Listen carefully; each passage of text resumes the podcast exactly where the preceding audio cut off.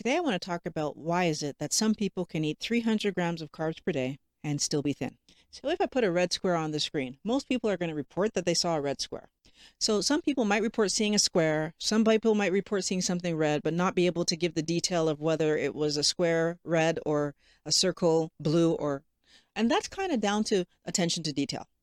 Now, there could be people that see that clearly it was a square, but now they're kind of like guessing at what color it was, and possibly that could be explained by them being colorblind.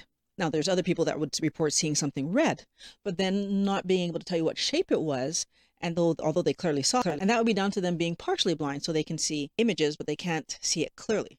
And then there'll be the people that report seeing nothing at all because they're actually blind. Now, what the heck does all this have to do with whether or not someone eating 300 grams of carbs will be thin or gain weight?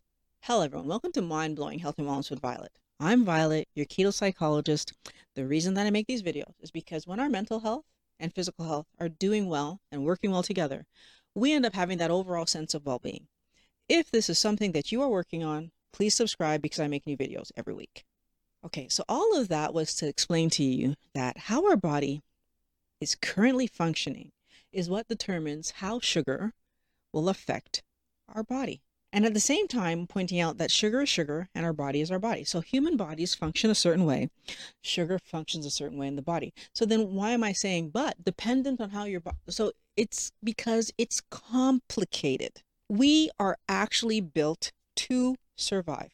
So one meal that's not on the plan, one meal that's deviating from the norm, one meal that's giving me garbage is not going to kill me unless there's actually poison in it but hundreds of meals, thousands of meals that are off plan will harm us eventually.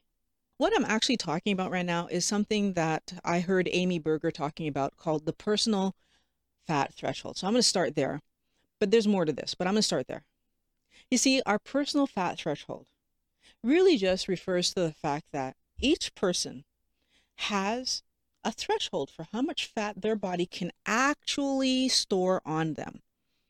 Some people are not able to store a lot of fat. So what does that mean? It means that they will put on a certain amount of fat for storage and then there's no more room.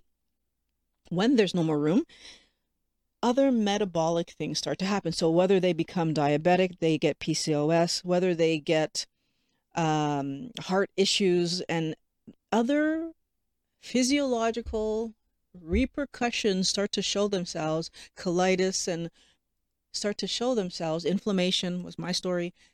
Other problems start to show themselves due to their inability to store more fat at that point in time.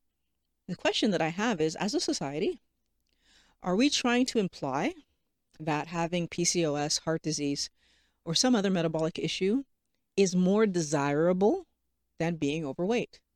Because when you actually look at the reaction that people who are overweight get versus people who are thin get. But then you look at the fact that there are a lot of people who have PCOS, heart disease, and, and they don't get the same negative reaction. Is it because we don't understand that their poor eating habits cause contributed to those issues? We need to think about this, right? Because we fat shame all the time. Now, I know that we as a society work really hard to lose weight. It's probably why some of you are here. But we need to understand that eating a healthy ketogenic lifestyle solves so much more. If we really want to try to understand what our body does with the excessive amount of carbs that we eat and why one person can be thin and have heart trouble and another person can be thin and have PCOS and another person can be thin and have inflammation issues and another person can be overweight. And we're trying to understand well, why are all of those different situations happening? Consider for a second what's happening with us right now with the shutdown that we're all living. We are ordering more things by mail than I think ever before. That means that there are more packages arriving to our homes, which means that we are getting boxes and we are getting envelopes and we are getting all these things that we weren't necessarily having before because we would go to the store, we would purchase the item, and we would only have the packaging that comes along with the item. So now what, what would happen if Violet wants to make sure that the best possible thing happens with these packages? Well, option number one is I recycle my stuff. right? So I just do the normal, break the boxes down, break the packages down, put them in the recycling, let the recycling companies come and take them away. That's possibly number one. So I might be the person who's going to say, well, of course, eventually I'm going to recycle the box, but maybe before recycling it, I'm going to try to reuse it. So I'm going to reuse the plastics, I'm going to reuse the envelopes, I'm going to reuse use the boxes.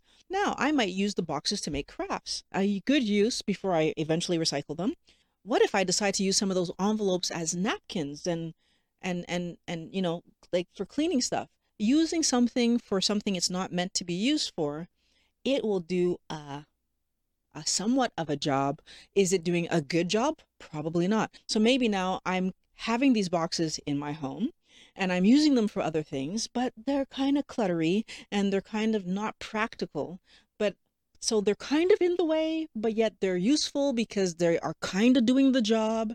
Eventually, when the lockdown is over, when people visit my home, are they going to see my home looking beautiful as it used to? Well, no, they're going to see, you know, boxes being used for things that you typically don't use boxes for. And I'll explain, but, you know, does it change the fact that my home it looks cluttered and messy? Does it change the fact that it's blocking the air circulation and potentially harming me anyway? Because if you don't have good circulation in your home, the air quality diminishes and you can get sick? Does it change the fact that boxes and paper collect um, bugs and that maybe I'm going to have more bugs in my home, which again, not healthy for Violet. So there are some uses for those boxes that might make sense, right? If I'm going to package something up to ship to someone else, if I've got a box, that's a good recycling use. And then there are other uses for the boxes that just don't make as much sense. We need to keep in mind that we are all special snowflakes, right? And the way that my body decides to manage those carbohydrates that are coming in is going to be specific to Violet. And the way that your body decides to manage the carbohydrates that you're taking in will be specific to your you, wellness warrior out there. It's going to be specific to you. If I understand that, then what happens is that I start to realize that it is not because Violet is thin, but eating excessive amounts of carbs, that my body is healthy on carbs because what we actually know is that carbohydrates in large amounts equal toxic to humans. What we also know is that we have insulin, which is very efficient at getting those carbohydrates out of our blood. What we also know is that when insulin takes those carbohydrates out of our blood, it will put it away as fat. However, there are other hormones and other processes in our body that are always at work trying to help in this process of making sure that there's not too much carbohydrates floating around the blood. So, if somehow the carbohydrates end up causing my inflammation and I didn't end up getting fat until many, many years later, and then someone else's carbohydrate intake leads to them having PCOS, but then they don't get overweight till many, many years later. And then someone else's carbohydrate situation ends up them gaining weight early, and then they get issues later. If someone is thin and has diabetes, there's so many different avenues that our body can take that still solves the problem of getting the carbohydrates out of our blood. There's so many reasons that these other things are happening. And we need to understand that and I say solve the problem. It doesn't solve the problem. The, the carbohydrates are still there. The carbohydrates are affecting us. The carbohydrates are causing problems. But our body is taking them and using them and doing the things with them and trying to keep us as safe as it possibly can. What we need to learn to start to do is under is ask better questions. Because am I thin is not the only indicator of health. It's not even an indicator of health because the person who's overweight but has no other metabolic issues is healthy because that's what your body's supposed to do. If there's extra carbohydrates there, your body's supposed to put it away as fat. When we start to have all these other metabolic issues, it's because things are going wrong. And that going back to that idea of Amy, that your personal fat threshold makes such a huge impact on what your body is doing and how your body is managing the carbohydrates that are coming in. And if you don't have space to make more fat, your body still needs to do something to keep you alive. So, are your joints working well? Are you menstruating normally if you're a lady? Right? Is your heart working well? How's your blood pressure? Pay attention to how you're feeling. Are you are you fatigued all the time? Pay attention to how you're feeling. How's your intestines working? All of these things matter. All of these things will impact whether or not you're healthy long term. Let's not mistakenly believe that because I can eat 300 grams of carbs in a day and not gain weight, that that automatically equals Violet is healthy. Because I guarantee you, when I was doing it 20, 30, right up until 30, 30, 38, I was getting away with that. I getting away with it. My joints were killing me. Was I really getting away with it? But, right? Did it look like I was getting away with it? My joints were killing me. I want to thank my wellness warriors for coming by as usual. I love making these videos for you. Thank you for watching Mind Blowing Health and Wellness with Violet. I can't wait to talk to you again next week.